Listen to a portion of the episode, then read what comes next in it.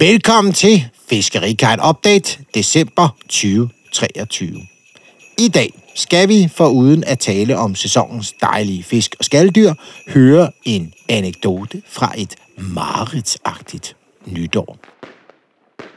Og så skal vi tale med Axel Karshøj, som forvalter fiskeriet på Tisø, og med Claus fra Dansk Tang, der lige har annonceret, at han i dag kommer ind til os i studiet. Så det bliver fedt. Men først lidt om december. Du lytter til Fiskerikajen Update med din vært Jesper Redeker Hansen. Julen står for døren med alt, hvad den bringer af fulde julefrokostgæster og kravlenisser, der invaderer normaliteten. Snart skal man forholde sig til et nytår med alt, hvad det bringer af skønne sager fra det våde element. Og det skal ikke være nogen løgn, at vi som fiskemænd får vores sag for til nytår. For hvor julen mest drejer sig om laks, laks, sild, sild, spættefiléer og rejer, så drejer nytår sig om østers, hummer, torsk, kaviar, pikvar og kammuslinger og jomfruhummer og alt det andet fra den øverste hylde. Så selvom julen er skøn, så er nytår bare federe som fiskemand. Federe og ikke mindst langt mere udfordrende. For øh, som lovet, så starter vi med en lille anekdote fra et nytår, der var lidt mere interessant end de fleste. Et af de mest interessante nytår, vi har haft på kajen, var i 2020, coronaåret. Alt var lidt mere udfordrende, end det ellers er. Vi skulle være ekstra meget foran med vores bestillinger og havde lagt vores bestillinger på kanadiske hummer allerede i slutningen af november.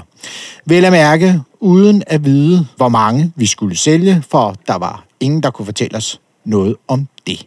For der var ingen, der vidste, om de overhovedet ville være åbne i december, hvilket der ikke var mange, der kom til at være, for Mette og kompagni lukkede julefrokosterne ned i starten af december. Men alt var godt indtil kl. 22.00, cirka den 26. i 12. altså anden juledag. Og så ringede telefonen, og vi fik at vide, at vores hummer ikke var kommet med flyet fra Kanada på grund af et problem med den kanadiske hjemmeside, der udsteder fangstcertifikater.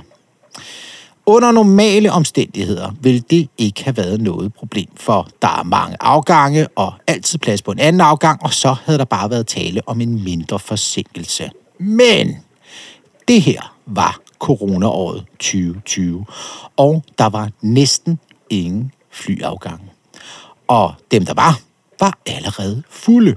Så vi gik straks i gang med at undersøge, om vi kunne fragte hummerne fra Halifax i Canada til JFK i New York, og var ude i alle mulige andre løsninger for at få transporteret hummerne til Europa. Efter 8 timers intens indsats måtte vi indse, at de hummer ikke ville komme til Europa før efter nytår. Og der havde vi jo ikke rigtig brug for dem mere. Til gengæld havde vi rigtig meget brug for dem lige nu, og øh, stod med et ret presserende problem, da vi stadig skulle skaffe de 2,6 ton kanadiske hummer, vi havde solgt. For selvom de fleste restauranter var blevet lukket ned af Mette og kompagni, var der stadig kunder, der havde hummer på deres takeaway-menuer. Så hummerne, dem skulle vi skaffe. Og så gik den vilde hummerjagt. Vi startede med at skrive 2600 kilo op på tavlen, og så gik vi ellers i gang med at ringe til alle vi kender i Europa, som kunne nås af en transport, så hummerne kunne være i hus før den 30. i 12. Desværre var vi jo ikke de eneste, der var blevet ramt af problemerne med fangstcertifikaterne, så der var jo ikke just højvande i Europas hummerbassiner. Og øh, for at gøre en lang historie kort, så nåede vi selvfølgelig i mål med lodder og trisser. Vi fik lidt hist og lidt her, og til sidst gik det op. Vi måtte sende to af vores egne biler til Holland og to biler til Hamburg for at hente hummer forskellige steder, og fik en kurér fra Frankrig til at hente de sidste Hans vogn endte med at bryde sammen ved Bremen og ankom med de sidste i aller sidste øjeblik. Så det gik, og man følte sig cirka fem år ældre efter de dage, men også glad for, at det lykkedes, og for at vi var i stand til at stampe 2,6 ton hunder op af jorden, uden at der var nogen at få. Og derfor er det altid spændende med nytår. Man lægger hånden på kogepladen og stikker fingeren i vejret, og så klarer man resten med charmen. Udfordrende og sjovt og noget, man som fiskemand hvert år både glæder sig til og frygter. Eller i hvert fald respekterer. Og øh, så skal vi for god ordens skyld lige nævne, at man er meget velkommen til at lægge sine nytårsordre i god tid. Og hvis man har spørgsmål eller ønsker, så skal man endelig ringe ind. Og husk nu, den, der er bedst til at bestille varer, får de bedste varer. Og det gælder både for os og for jer. Og så endnu en lille fodnote. For husk, at vi øh, igen i år holder et stort fiskemarked inde i Kødbyen. Fiskebyen, som vi har gjort de sidste par år, øh, hvor man er velkommen den 30. til at komme ind og hente gode sager, hvis det er, at man ikke lige øh, kan klare dem ude på restauranterne. Øh, og hvor man øh, godt kan se frem til, at der er lidt DJ på og lidt rigtig god nytårsstemning. Vi håber, vi ser jer i Kødbyen den 30. i 12. And now to something completely different. Det skal ikke være nogen hemmelighed, at det er svært at starte et helt nyt statskontrolleret mærke for skånsom fanget kystfisk, som endda er verdens første af sin slags, op. Det er ellers ikke fordi, at der ikke er opbakning til mærket blandt jer dejlige kokkebasser derude. Fra jer har der ikke været andet end ønsket om mere fisk mærket med naturskånsom. Der, hvor der har været modstand og stadig er modstand, er internt i fiskeriet. Man synes inden for fiskeriet, at man allerede har nok certificeringer. Man har jo MSC, og når nu det virker, hvorfor kan man så ikke bare bruge det? Hvorfor skal man have et mærke, der sikrer, at fisken er fanget med skånsomme redskaber fra mindre kystbåde? Svaret til de to ovenstående spørgsmål blaffer i vinden fordi at MSC ikke er garant for andet end en bestandsvurdering og certificerer blandt andet bumtrål i beskyttede havområder, og fordi MSC primært tilgodeser store fiskerier. Og lige netop derfor er der brug for et mærke, der tilgodeser de mindre kystfiskerier og samtidig kun certificerer skånsomme fiskerier, der ikke har en negativ effekt på økosystemet på havbunden, mens fiskeriet står på. Derfor. Og som sagt, har alle jer kokke derude taget mega godt imod naturskånsom, og det er vildt fedt. Og derfor er det også en glæde at kunne meddele, at der nu kommer mere naturskånsom certificeret fisk til jer. Kystfiskerkompaniet har indledt et samarbejde med det skønne skiv, RS-33 Louise Fusager, som er en krogbåd på lige præcis 9 meter og 76 centimeter. Oprindeligt fra Bønderup, men som nu fisker fra Hanstholm. Båden ejes af Allan Monrad, som har specialiseret sig i linjefiskeri efter torsk og kulder. Nu er 9 meter og 76 ikke nogen stor båd efter nogen standarder.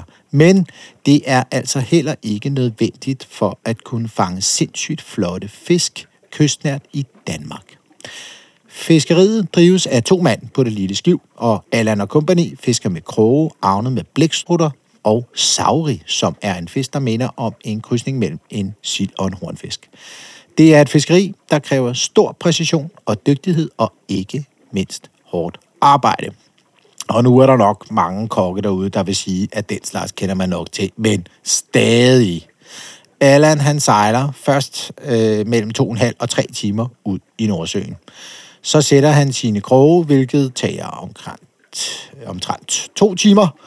Og herefter begynder han at hive krogene igen, hvilket tager cirka 7 timer, alt afhængig af, hvor mange fisk, der er blevet lokket af den lækre mading. Så vender Allan og Co. snuden hjem af igen, altså cirka 2,5-3 timer, hvor han så lander sine fisk.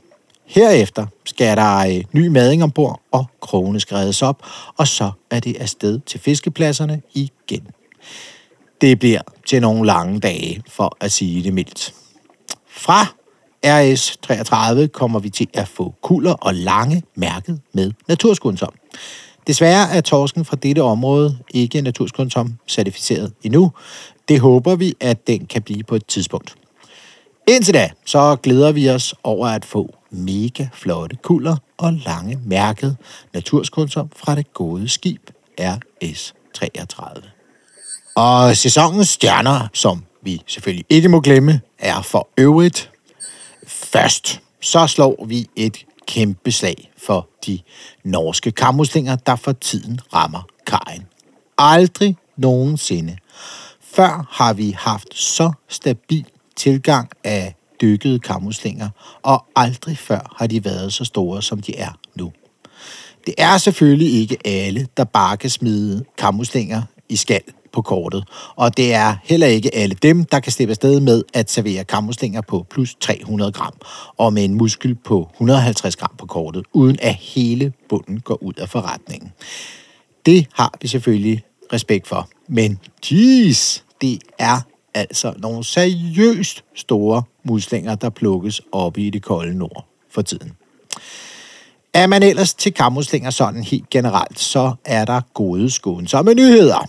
Vi er på Fiskerikajen i gang med at finde alternativer til alle de råvarer, der ikke er fanget af skånsomme redskaber. Og her har kammusling altid været en udfordring.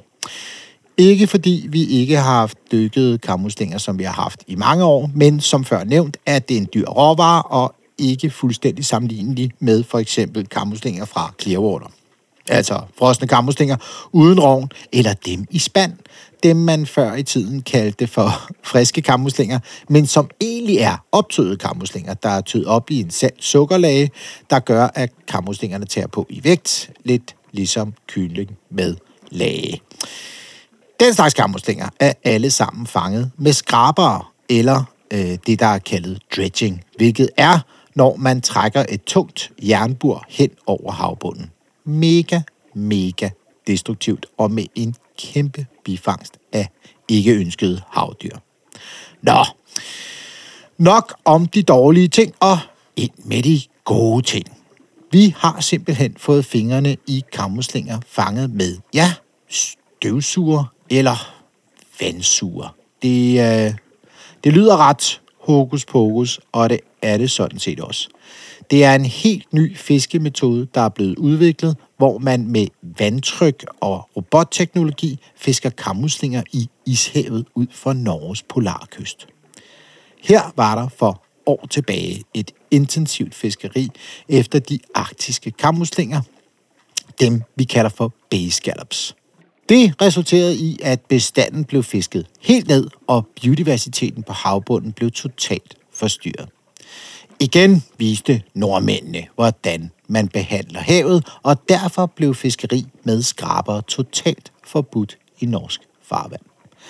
Det er efterhånden 20 år siden, og som det sker i naturen, så rejser den så hurtigt, når det er, at den får fred, og nu er der igen masser af arktiske kammuslinger. I samarbejde med et norsk universitet er den revolutionerende fiskemetode blevet udviklet, og robotteknologien sikrer, at der kun er et minimum af bifangst, og kammuslingerne fanges totalt skånsomt, kun ved brug af vandtryk. Vildt fedt, og noget, der giver gode løfter for det skånsomme fiskeri i fremtiden.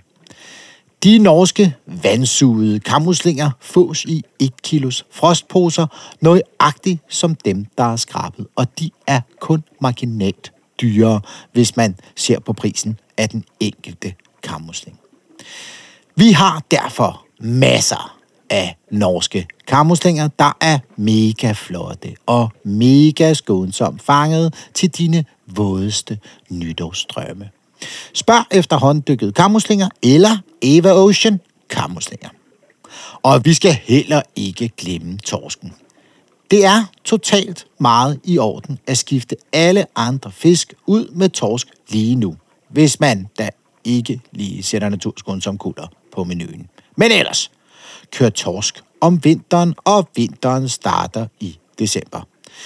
Vi planlægger her på den lille redaktion at lave en torskespecial i januar-udgaven af Fiskerikart Update, hvor vi går i kødet på den vigtigste fisk i vores land. Indtil da, kør torsk, hvis du er i tvivl.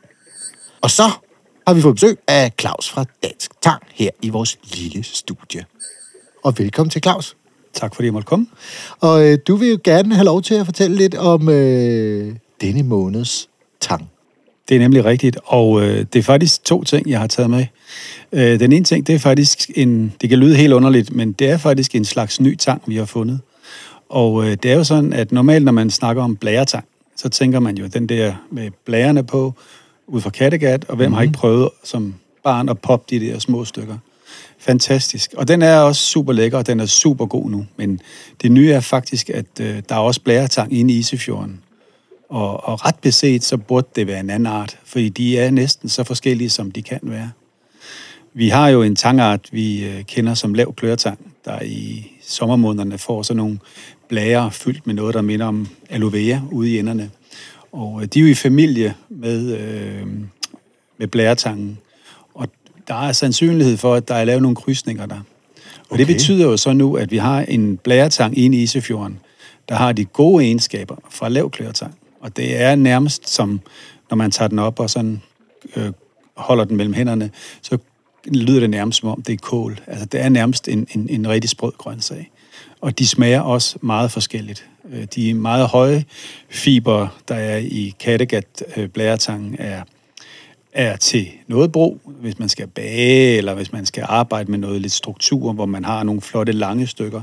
Og den inde i fjorden, det er sådan en, der er mere bladagtig og kålagtig. Og det er virkelig en, der er helt fantastisk. Og den erstatter faktisk også for mange nu. Når havsalaten jo her er på vej ud, så en blancering af den, så bliver den totalt grøn. Nå, og, øh, lækkert. Ja, det er helt vildt. Fedt, mand. Nå, det er sgu lidt spændende. Altså, øh, har I været ude i at kalde den noget endnu, eller? Altså, sidste år havde vi jo øh, en lav klørtang uden blære, vi kørte. Og ret beset, så er det nok mere den type, vi går efter nu.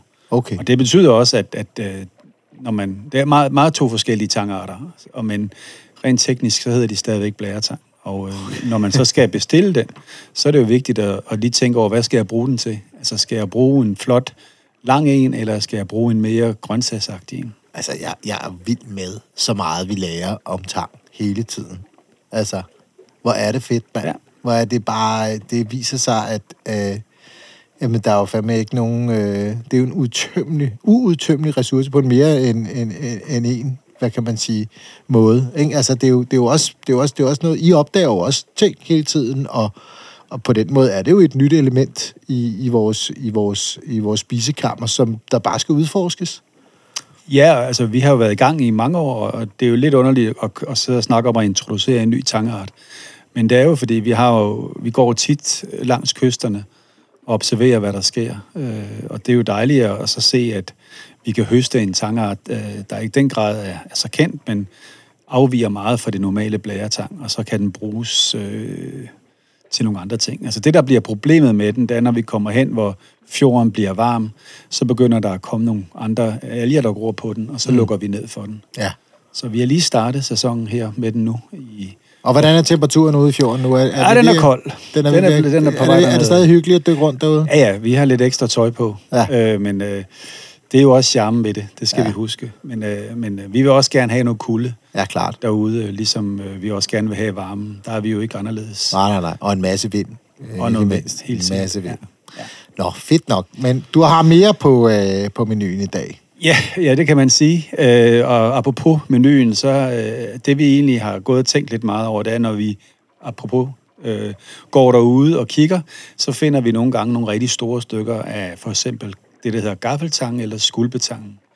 Og øh, der er jo nogle begroninger på af noget, øh, nogle kalkdyr og noget, og det gør, at den ikke er ideel til at bruge til at spise. Knaser lidt. Ja, det er lidt ærgerligt, men den er sindssygt flot. Altså sådan en gaffeltang, i, afhængig af hvilken dybde den er høstet på, så går den helt fra neongrøn over til øh, rød. Altså det er virkelig, virkelig noget flot noget. Og når det så kommer skyllende ind og lægger sig der i 3-4 meter fra vandkanten, når det har stormet, som, så går vi ud og kigger, og der finder vi de her store, flotte stykker. Men øh, der er jo de her begroninger på. Mm. Og der var jo så pludselig, at vi introducerede os i, hvad er det mest bæredygtige, vi kan gøre ved det her? Jamen, det er der sørme at bruge den til at dekorere med. Ja. Der er rigtig mange, der laver flotte anretninger. Alt for mange, der bruger spiselig tang. Ja, lige det præcis. Her. Altså, Det er jo hvor, helt hvor man tager spiselig tang og Ja. lægger ned, fordi det skal se vildt flot ud, og så bliver det rent faktisk ikke spist. Altså, Altså, og man bruger sten og, og østerskaller og hø og, og Ja, ja. hvad der ellers nu har brugt. Men, men øh, for at få det her maritime look, øh, så kan man jo lave... Øh, vi har tre arter, vi øh, annoncerer. Det er øh, savtangen, og så er det gaffeltangen, og så er det den der skulpetangen. Der måske nok er en af de sværeste tangarter at spise. Den er meget bitter i det. Men den er enormt flot til at, øh, at bruge som dekoration. jeg elsker, du siger, at den er svær. Svær Jamen, at spise. det er- altså, den er- det, er ikke, den er- det er ikke en let en at spise. Den smager godt. Nej, nej, nej. Det er, det er ikke en af Men jeg får, dig, jeg, får dig, jeg får dig ikke til at sige, at den ikke smager godt. Men den er svær at spise. Den er svær at spise. Svær. Det, det er jysk. ja, nej, men det, er, men det gør så, at vi har det her flotte brune, vi har et farvespillet fra det grønne over i det røde, med nogle øh, tangtyper, der så i stedet for skal ligge og rådne ud i vandet, så bruger vi dem til at dekorere. Og øh, vi kalder det pyntetang, og øh, det, det er helt nyt også. Så, øh, men, men Dem, altså, vi sælger jo meget det ja, altså, det. kan jeg lige så godt sige. Øh, og hvad det nu, der hedder. Jeg, jeg ved, at, øh, at prisen måske ikke er helt det samme, men det er helt klart noget flottere pyntetang. Nu har, kan, det kan jeg sige med sikkerhed. Øh, så, og det er jo lidt ligesom vi også altid ser øh, øh, i mange af vores østersproducenter, de lægger lige noget tang ned med i, og det er altså, fordi det skal se godt ud. Det er ikke, fordi det har nogen særlig gavnlig effekt for de østers, som der ligger dernede. Øh, meget af tiden kommer det ikke engang fra det samme område. Øh, men, øh, men, men i hvert fald, så, så, så er det jo noget, man, man smider i, fordi det skal se pis godt ud. Og det ser også flot ud i en gang is, at lægge det op med sammen med sine østers og sådan nogle ting. Og, sager. og der er den pyntetang, I har klart flot. Ja. Det er- Og det er jo, vi gør det udelukkende også ud fra et bæredygtigt element også, mm. ikke? Og tænker, at det her, det giver god mening. Ja. Og så er det jo klart, at hvis man gerne vil have gaffeltang og bruge den i madlavningen, så er det jo også det, vi finder, når vi går derude. Altså, så har vi jo en, en sortering, der kan bruges til at spise, ikke? Mm.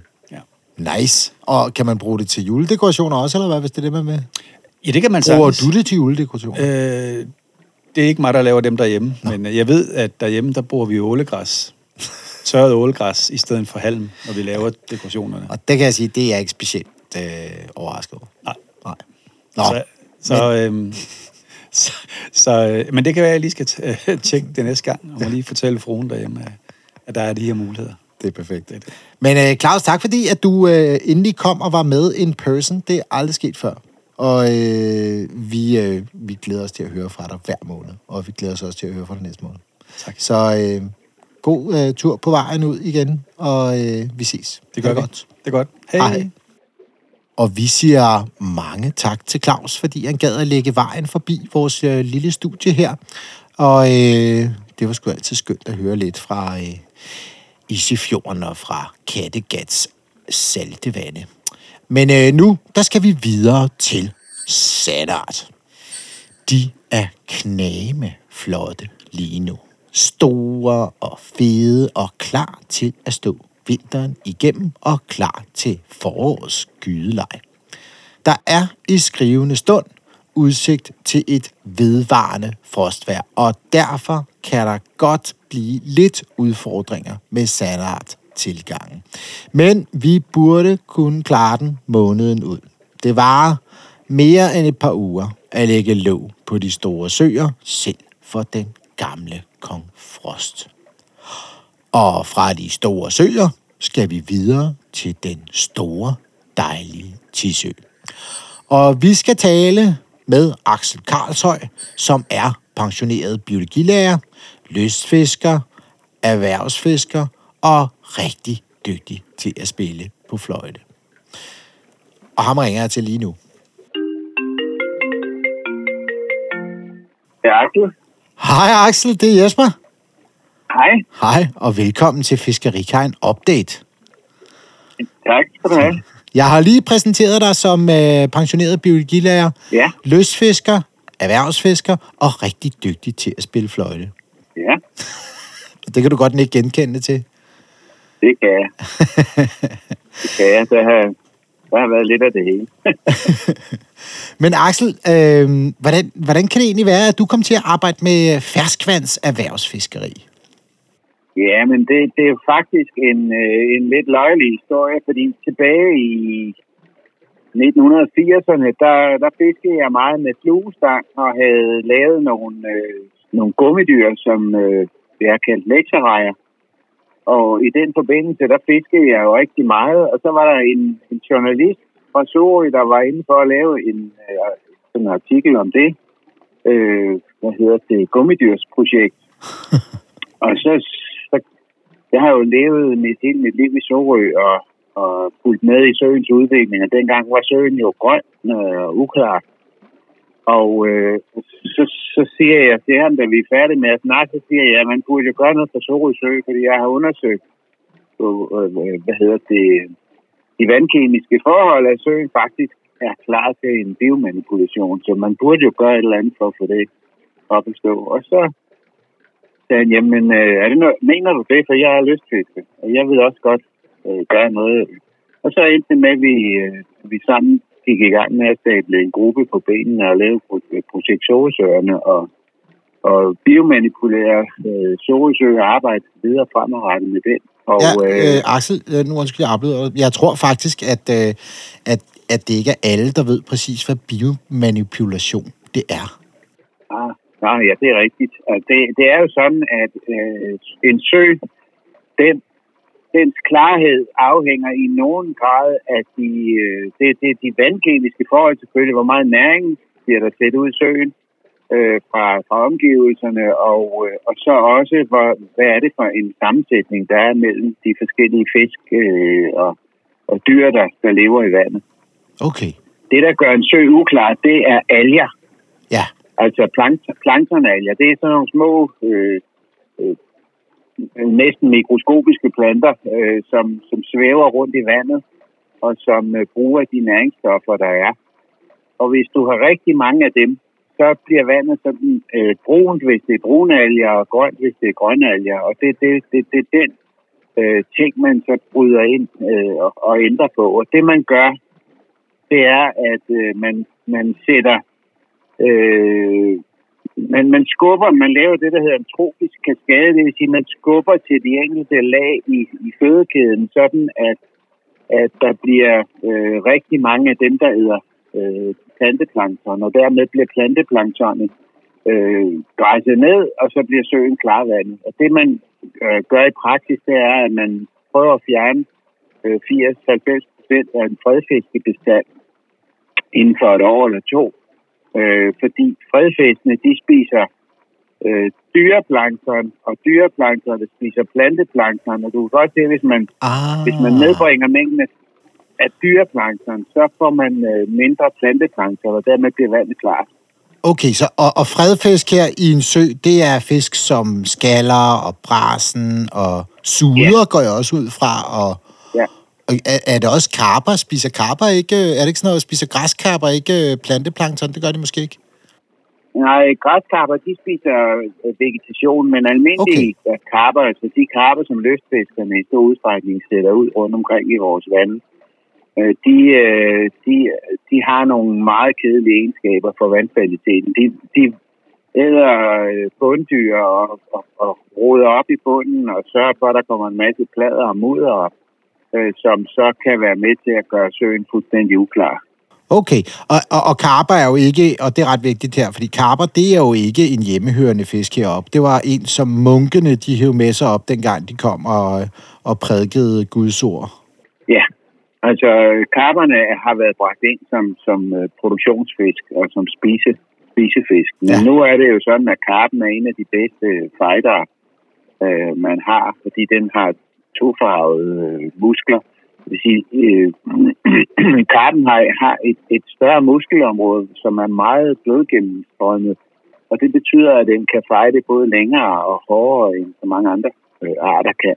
Geden for eksempel fighter ikke så længe, øh, fordi den løber tør for, for, hvad hedder det, når der ikke er så meget blodgennemstrømning i musklen, så kan den ikke arbejde lige så længe, Ah, mens at karperne virkelig, virkelig kan gå til den. Og derfor er der mange løsfiskere, som er rigtig glade for karperne, og det har været noget højt. Fordi de så har sat en masse karper ud i søerne, og, øh, og så øh, er det med til at ødelægge vandkvaliteten, samtidig med, at de er også forfoder, altså de tilfører næringsstoffer. Det kan også være med til at gøre vandet mere uklart. Okay, ja. Og, og, Fordi de, de er forfoder for at kunne, kunne finde karberne, når de kommer og skal fange dem. Ja, og jeg ved faktisk, at der er en del karper lige præcis i Sorøsøerne. Det er de faktisk rimelig berømte for, Ja. de der Sorøsøer der. Ja. Øhm, okay, men tilbage til biomanipulationsprojektet nede i, i Sorøsø. Ja, så for ligesom at kunne styre, øh, hvad der skete med, med fiskebestandene, så overtog jeg simpelthen erhvervsfiskeriet i Sorøsøerne og, og drev det ved siden af mit øh, lærerjob. Øh, og det var meget begrænset, hvor meget jeg fiskede, men øh, jeg, jeg tog lige sådan øh, toppen, hvis når standardbestanden havde en, en top, så, så tog jeg lige toppen af den, for ikke der skulle blive alt for mange individer. Øh, fordi når der er rigtig mange af en, en bestemt art i en sø, så kan det medføre, at de øh, vokser langsommere, fordi der ikke er lige så meget mad per individ. Så der sker faktisk det, at hvis man, hvis man tager, øh, lad os sige, man tager øh, 500 kilo ud øh, af en bestand, så vil der blive mere mad til de fisk, der er tilbage. Så i løbet af forholdsvis få måneder, så har man lige så mange, som, som øh, man havde, inden man fjernede de 500 kilo, fordi at de resterende fisk, de får noget at æde, og dermed giver de sig til at vokse.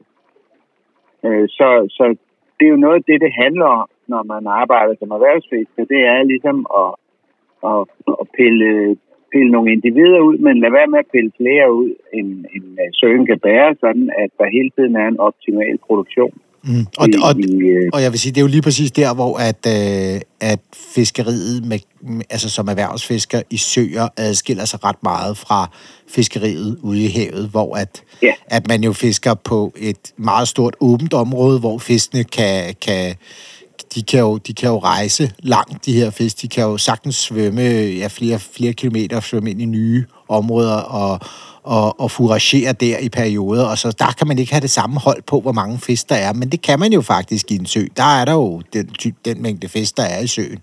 Øh, Ja. Og så ikke så mange Og der andre. er som regel også kun én erhvervsfisker, og det vil sige, at, at øh, ude i havet, der, der, der kan være nogle, nogle fiskere, der siger, at hvis ikke jeg tager dem, så tager de andre dem. Mm. Og så, så er det svært at styre, mens man, når man fisker i en sø, så, så er det jo ens egen øh, fremtid, man ødelægger, hvis man overfisker. Ah, ja. Så på den måde er, er det, det er en rigtig god idé, når man laver øh, fisker i en sø, så ligesom at, at vide, hvad det er, man gør, sådan så man, man har en strategi, der, der holder, øh, også i forhold til, til den langsigtede øh, produktion i søen. Meget interessant. Det er jo ikke nyt noget, at man går ud og, og giver den gas i et år eller to, og så er der ikke noget de næste 10 år. Og det er i hvert fald ris til egen røv, kan man sige. Ikke? Det, det må man sige, ja.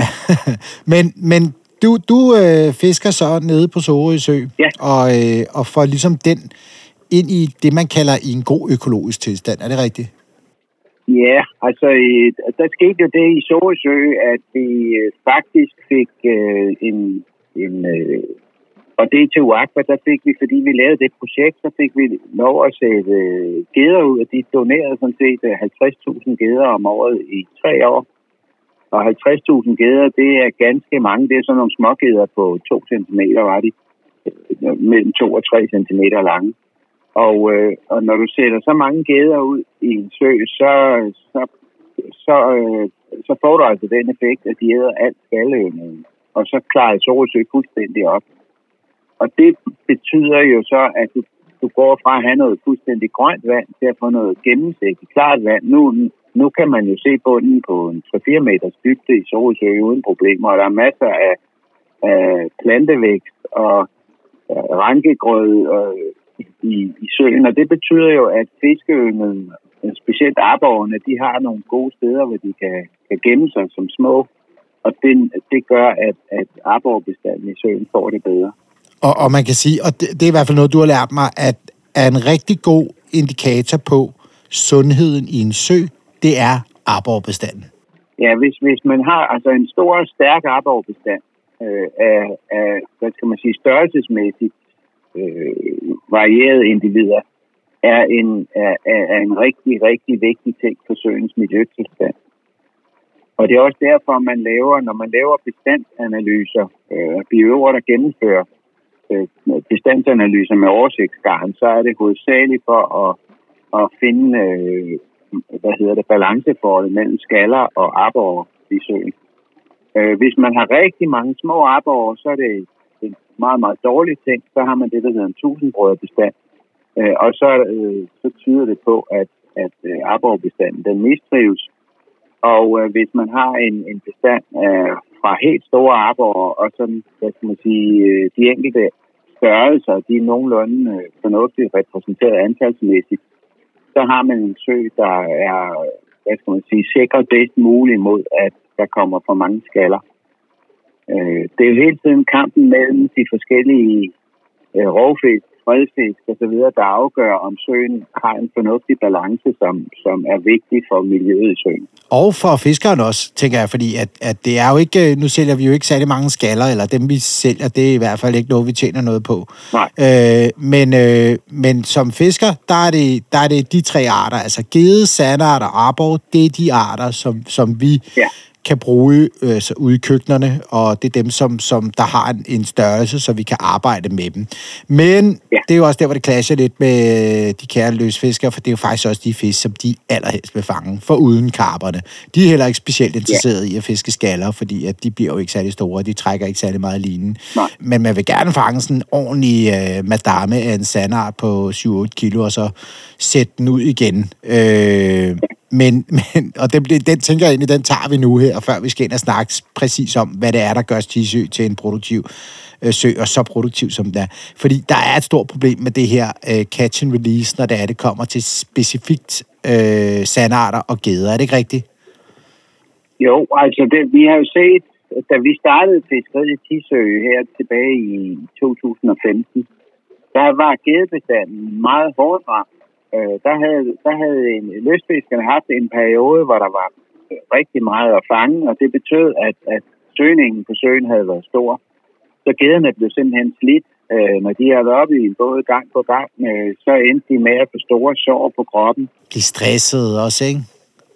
Ja, og stresset og, og, og magre, og, de, og mange fisk øh, døde og drev simpelthen i land. Øh, vi fandt utallige også helt store geder, som, som havde været op til nogle voldsomme fotoseancer og skulle øh, rides rundt i drabelige øh, stillinger, og så blev genudsat, og så, og så efter en eller anden periode, så, de, så dør de. Øh, så, så der var, der var søen øh, hårdt, og så gederne i søen havde det rigtig, rigtig skidt. Øh, standarderne havde, havde vi rigtig mange af, da vi startede, der var, der var det, der hedder en tusindbrødbestand af sandarter i Tisø. Det vil sige alt for mange individer til øh, den mængde føde, der kunne produceres i søen.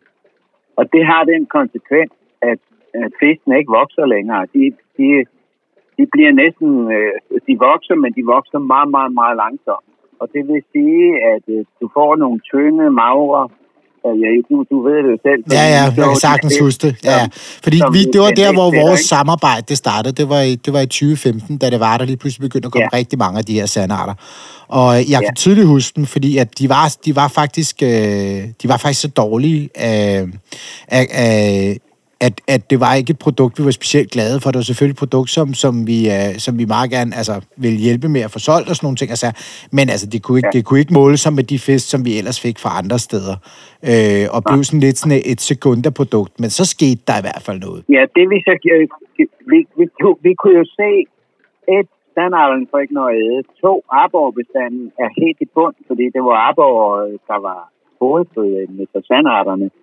Og øh, gederne var magre og triste og syge at se på. Så vi gjorde simpelthen det, at vi, at vi selvom det var havde været godt at kunne, at kunne gemme dem øh, lidt øh, rent altså, man tænker umiddelbart, hvis, hvis, vi nu, hvis vi nu fanger 6 tons eller et eller andet antal øh, fisk op af søen, øh, så, så har vi jo ikke dem mere. Så man vil jo gerne gemme så mange som muligt, men vi var nødt til at, at hugge hårdt til det første år. Der tog vi simpelthen en, en 6-7 tons standarder, som var lige under, lige under 2 kilo. Øh, 1,7 eller sådan noget gennemsnit. Ja. Og øh, Nogle magre hunde. og det gjorde vi simpelthen for at sikre, at der kom vægt i de tilbageværende fisk. Altså for sim- simpelthen at, at, at tage trykket af, af fødefiskene, sådan så de kunne få en chance for at begynde at, at udvikle sig til, til nogle flere og større individer. Ikke? Og så, så begyndte der at komme væk i de standarder, der var tilbage, og gederne begyndte at, at tage på og, og rette sig op. Øh, vi lavede en støtteudsætning af geder. Vi satte 27.000 geder ud derovre. Det var vist i 16 eller 17. Øh, for ligesom at få den gedebestand op og stå igen. Og så, øh, så havde vi så de her øh, sandarter, der nu var i rigtig god vækst. Og dem fiskede vi så på i ja, frem til to, to øh, hvad hedder det, 20, Ja, 2021, 2022, ja. Og, og der kan jeg lige så godt sige, at det er dem, som vores kunder de kender som værende tisø sandarter, som jo bare var, altså. Toppen af poppen. Store, runde, dejlige fisk, ja. altså virkelig, og unikt flotte. Også, ja. Og det kan jeg sige, også sammenlignet med dem, som vi har for de svenske auktioner, altså uden sammenligning de flotteste sandarter, man kunne få fat i. Og det var fordi de også var velnæret, og, og, øh, og altså, de var virkelig bare nogle fisk, som der struttede af sundhed. Og, ja, øh, de kom og det, ind i det, der hedder en optimal vækst, jo. Og, ja. og derfor så, så, tager de jo så tager de på og, og udvikler sig hurtigt. Det har så den negative side, at jo hurtigere en standard vokser, det gælder jo også for, for, for arbor og geder, øh, jo hurtigere de vokser, jo kortere tid lever de. Ja, altså, de får simpelthen brugt krudtet op, om man vil, ikke? Ja, altså, øh, det, det har været undersøgt øh, ganske mange steder, og det viser sig, at, at bestande af standarder, som for eksempel lever på grænsen af, mod nord, hvor, i forhold til, hvor, hvor de kan overleve, at de øh, vokser meget langsomt, og de kan blive 20-30 år gamle, mens der der vokser hurtigt, de bliver øh, omkring, omkring 12 år og maks 15 år gamle. Og det vil jo sige, at, øh, at de fisk, der vi startede med at fiske på, på sandarterne i Tisø, der var de omkring øh, 5-6 år gamle. Og, øh, og, og så, øh, så vidste vi, at vi havde cirka, cirka 6 år at, at, at fiske på den. Øh, 6-7 år, og så, så vi, øh, vi, udeluk, vi fiskede udelukkende på den Øh, generation af fisk, som vi, var, var, som vi havde mange af på det tidspunkt. Det betyder, at vi øh, gjorde maskestørrelsen i garnene øh, større og større, sådan så vi kun fangede de generationer, den, de to generationer, vi havde som tusindbrødbestand.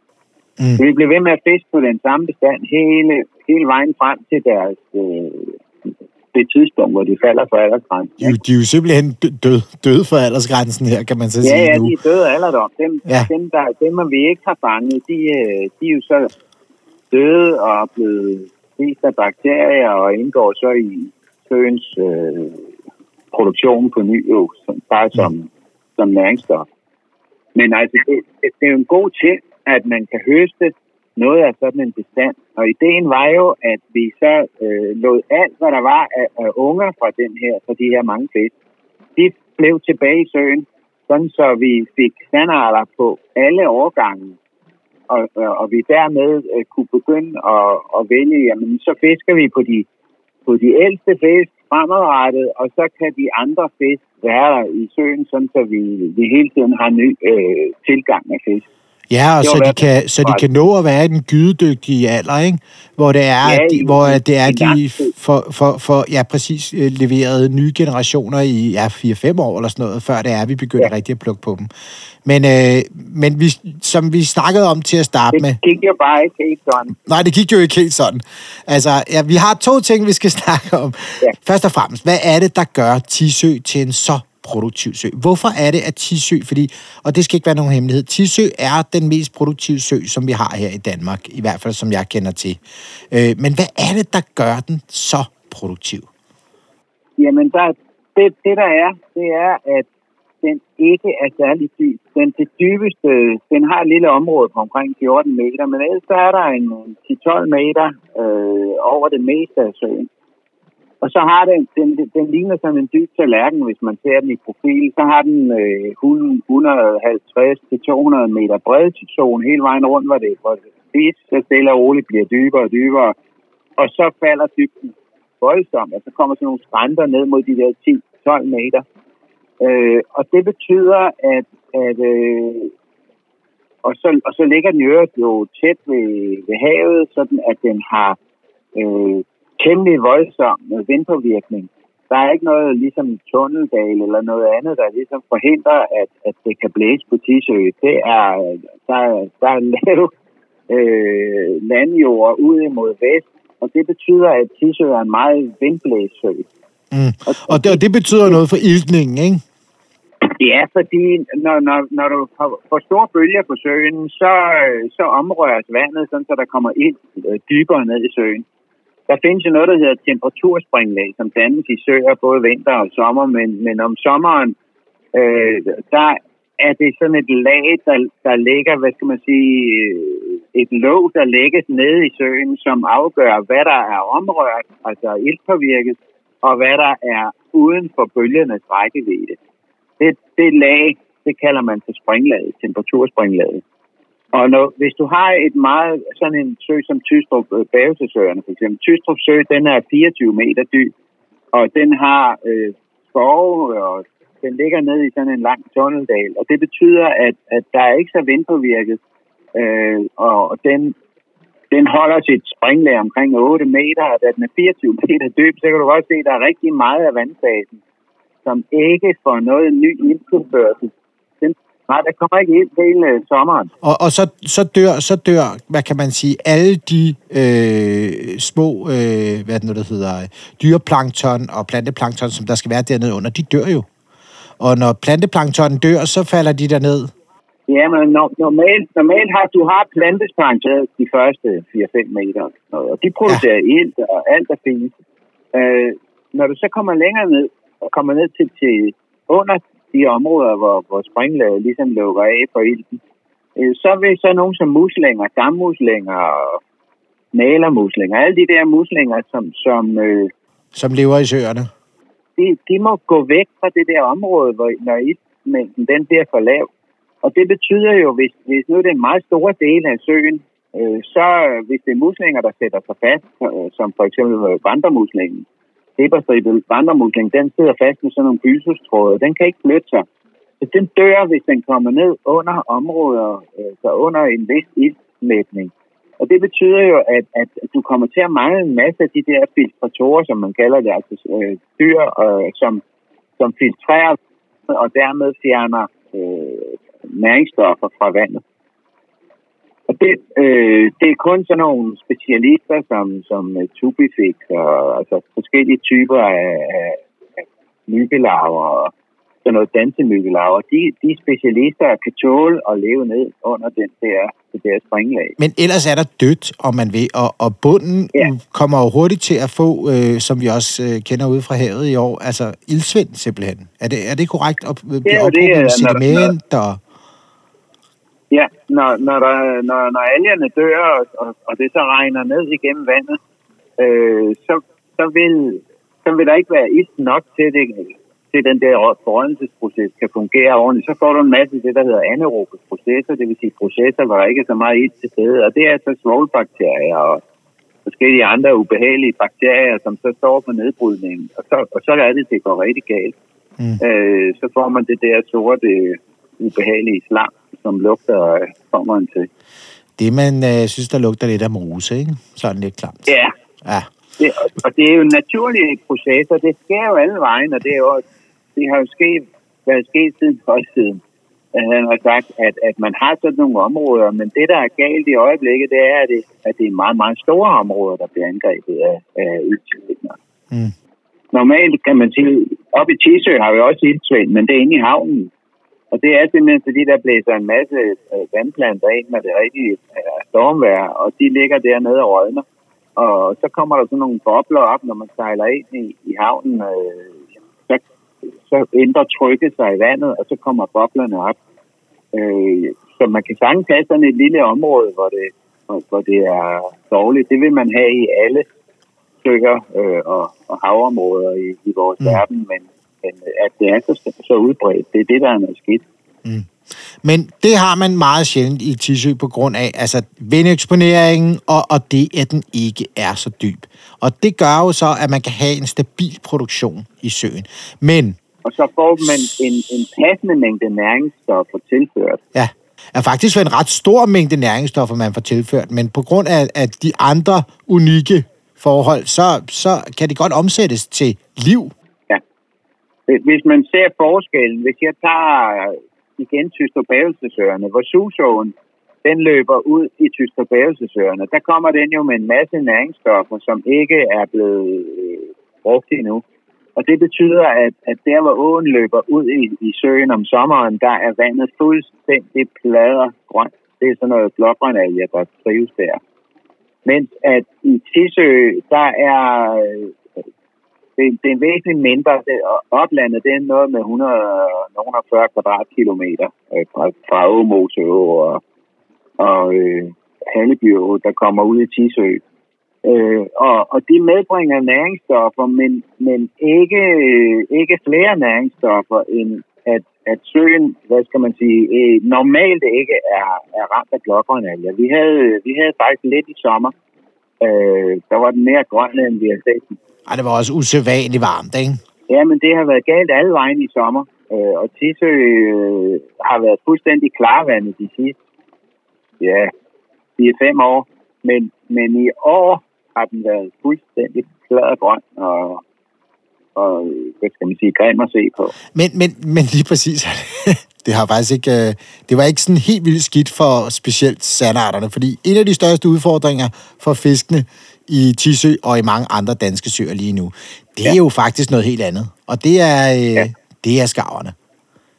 Ja. Da vi begyndte at fiske på den sandartbestand, og dermed øh, fik øh, rigtig meget ny øh, yngel ind, så opdagede skarverne ret hurtigt, at, øh, at her var der mad. Og, og det kniver jo ud i havet i øjeblikket, fordi de er et af alle torskene, og de er et stort set alt det øh, liv, der er ude, ude i havet. Så, så øh, vi fik meget hurtigt op mod 3.000 skarver øh, ind i Tisø, som bare lå og ventede standarder unger Og det er, jo, det er jo 3.000 skarver, der spiser omkring et halvt kilo fiskeyngel hver dag. Det er jo helt ja. sindssygt meget fisk. Altså, vi, vi, vi kunne se på, at der forsvandt halvanden ton øh, fiskeyngel, eller altså fisk op til halvanden kilo eller sådan noget, hver eneste døgn.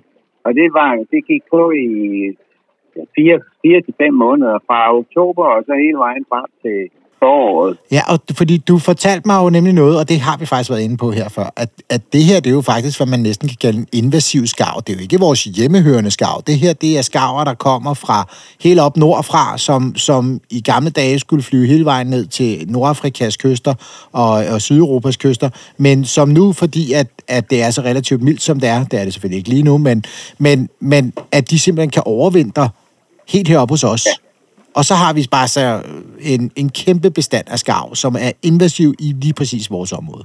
Ja, det, det er jo slet ikke den oprindelige bestand. Altså den, de typer af skarv, vi har nu, er jo ikke dem, der var i Danmark oprindeligt. Dem, der var i Danmark oprindeligt, de, de blev på havet, de blev langt til havs.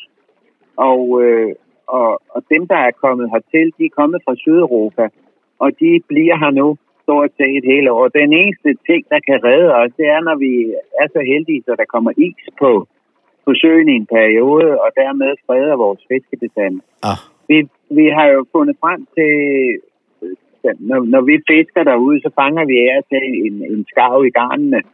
Øh, men vi kunne også se, når vi, når vi sejlede ind i sådan en flok skarver, de, de, de ligger jo i et område på størrelse med en fodboldbane eller sådan noget, der koger vandet af fugle øh, som lægger og stykker ned og, og æder fisk, som de har samlet i sådan en, en kugle. Fisk, fiskene de går ind i sådan en tæt kugle for at beskytte sig. Og så, og så presser skarvene dem op imod overfladen, og så, øh, så dykker de ned og æder og kommer op igen og flyver 10 meter, 15 meter, dykker ned igen, øh, æder, og, og så kan man se, at det ligesom ruller hen over søen og tømmer sådan en fin øh, sandartøgnet fuldstændig. Øh, og, og der kunne vi ske, når vi så sejler ind og stressede fuglene, vi prøvede så vidt muligt at, at, at sprede dem, når vi så, de var i gang med sådan et ædegild.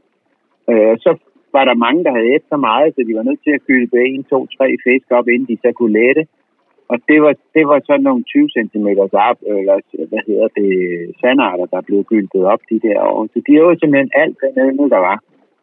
Og det, og det, er så, det er jo det, der er vores udfordring lige nu med Tisø. Det er jo, og grunden til, at Tisø ja. også får hvile i år, det er jo faktisk, fordi ja. nu skal vi se, om, om vi kan gøre et eller andet for at øh, få gjort noget ved det. Og jeg ved, at vi allerede har gjort noget, fordi vi har simpelthen fået, vi har fået tilladelse til at skyde, skyde skarver derop. Og øh, ja. skarven er jo lidt en skam, at den er sådan en røvhul og spiser så mange fisk, for det er med en kvikfugl. Øh, den, den lærer hurtigt, når der er, der ryger et par stykker i svinget der, og der er nogen, der går og render rundt med havlgevær, at øh, så gider den sgu ikke være der mere. Så det har været nok, af, eller det er i hvert fald gjort en betydende forskel, at man har, man har fået skudt øh, ja, 250 A eller sådan noget den stil, ikke? hvilket var det, der var blevet ja. givet en regulering til. Og det har simpelthen været nok til at i hvert fald få, øh, få øh, en stor andel af dem til at, at finde et andet sted at, at terrorisere. Altså lige efter, efter vi havde skudt øh, skarver, der var, der var, øh, der var det helt fantastisk, som det havde virket. Der var skarverne stort set blæst væk fra søen. Men desværre er det jo helt tiden nye skarver, der kommer forbi. Det er ja. jo også det er jo trækkende fugle fra Norge og Sverige, øh, som, som kommer og skal ja. syde over. Og øh, jamen, øh, der kommer nye fugle helt, hele tiden. Og, ja. og nu er der vel i øjeblikket, der er vel, der er vel en 400-500 fugle tilbage i søen igen, som, som er ja. løs. Øh, og, Men altså... og det, er jo, det er jo sådan, at en sø er jo, er jo hvad skal man sige, også beregnet til, at der skal være nogle prædatorer, hvis man, hvis man øh, ser på, på den mængde af, af yngel, der kommer fra altså sådan en, en, en gede for eksempel, den ligger mellem 20 og 40.000 æg per kilo lægemsvægt, og, og det gælder stort set også arbåren, den kan ikke der 100.000 æg.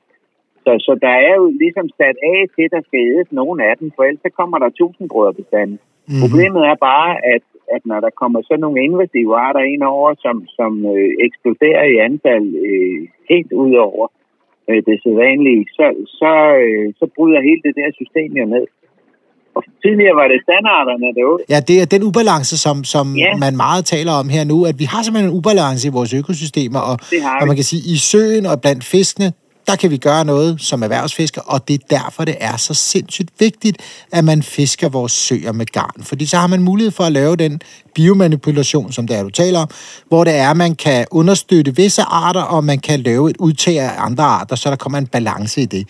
Det, der så kan ja. fuck det op, det er, når man får en, en flok invasive skarver, som der lige pludselig vælger ja. at slå ned i søen, og så spise af den øh, rimelig langsomlige forberedning, man har haft med at få opdyrket et lag af, af gydemodende sandarter i, i hver årgang. Ikke? Ja. Så øh, ja. Det er jo det, det var jo 5, 6, 7 år inden, inden en, øh, en sandart, den når fra, fra æg til, til en fisk, der er begynder at, at være interessant for løsfiskere og for erhvervsfiskere. Men, men øh, hvis skarverne æder det hele, øh, så, så, når, så når man aldrig derop. Og man Nej, kan jo sige, at, at før vi kom derop, der var det jo sandarderne selv derude, deres egne øvrigt. De er jo, kannibal, altså, de er jo kannibaler, og sandarterne, de, de har det med at svømme rundt ud i de frie vandmasser, og dermed bliver de jo et nemt mål for, for andre øh, arter. Øh, blandt andet, eller også, også deres egen. Øh, ja. De voksne fisk, de æder jo sandarter. Så når du har en tusindårig bestand af sandarter, så kommer der ikke noget ny yngel, fordi de æder deres egne unger. Men så tønder vi jo den øh, sandartbestand for, at, at noget af den yngel skal overleve. Men det nytter jo ikke, hvis der så kommer øh, 3.000 skarver ind og æder øh, de, de unger, som, som sandarterne nu ikke længere spiser. Så, så, går, så går systemet jo i sig selv igen. Så, Axel, man til... jeg synes, det er så interessant at, at høre om det her, fordi at det, det viser jo også bare, altså hvor mange søer har vi egentlig, der er fisket erhvervsfiskere i Danmark nu? Hvor mange er der tilbage, og hvor mange... Altså oprindeligt så var det jo alle. Ja. Men, men nu er der altså ikke særlig mange tilbage, er der det? Nej, altså vi har jo lidt på Sjælland, der har vi jo en, en fisker nede i Tystrup Sø, vi har en i Aresø, og så har vi øh, to søer her er, er der en lille smule fiskeri i, og så Tisø.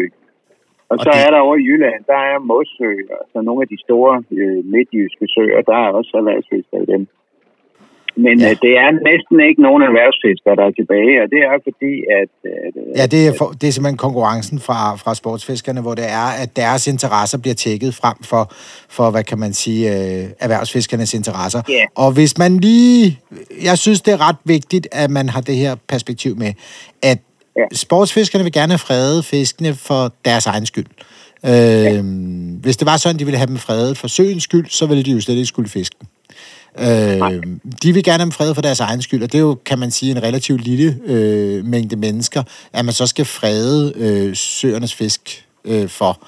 Og, øh, ja. og man kan sige, en erhvervsfisker sælger jo fisken på øh, diverse fiskeauktioner eller gennem os, og derved så bliver de jo tilgængelige for alle dem, der kommer og spiser på restauranten, og så er det dem, der kan få glæde af dem.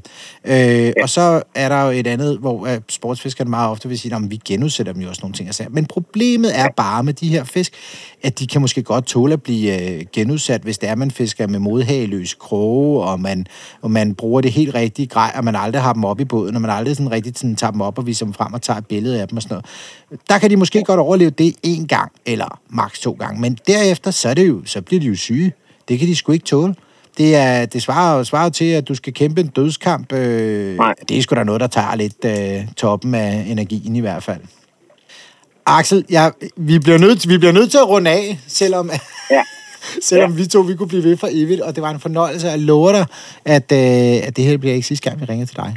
Det er godt. Og øh, så må du bare have en vildt god dag. Jeg går ud fra, at du snart skal ud og fiske. Det skal jeg. det skal jeg. Godt at høre. Ha' en god dag, ikke?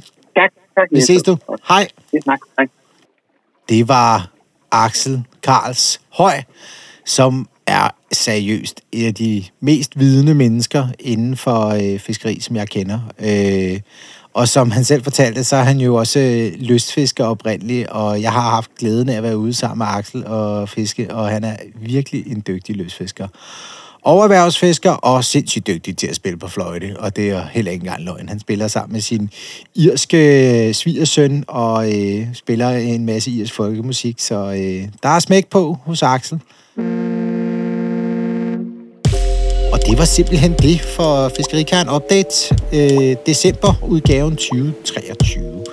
Og igen, så skal vi lige huske at flage, at øh, vi håber at se så mange som muligt den 30. i 12. inde i Fiskebyen, inde i Kødbyen, ude foran øh, Kødbyens Fiskebar, hvor vi laver et rigtig ægte gøjlermarked. God jul og flot nytår.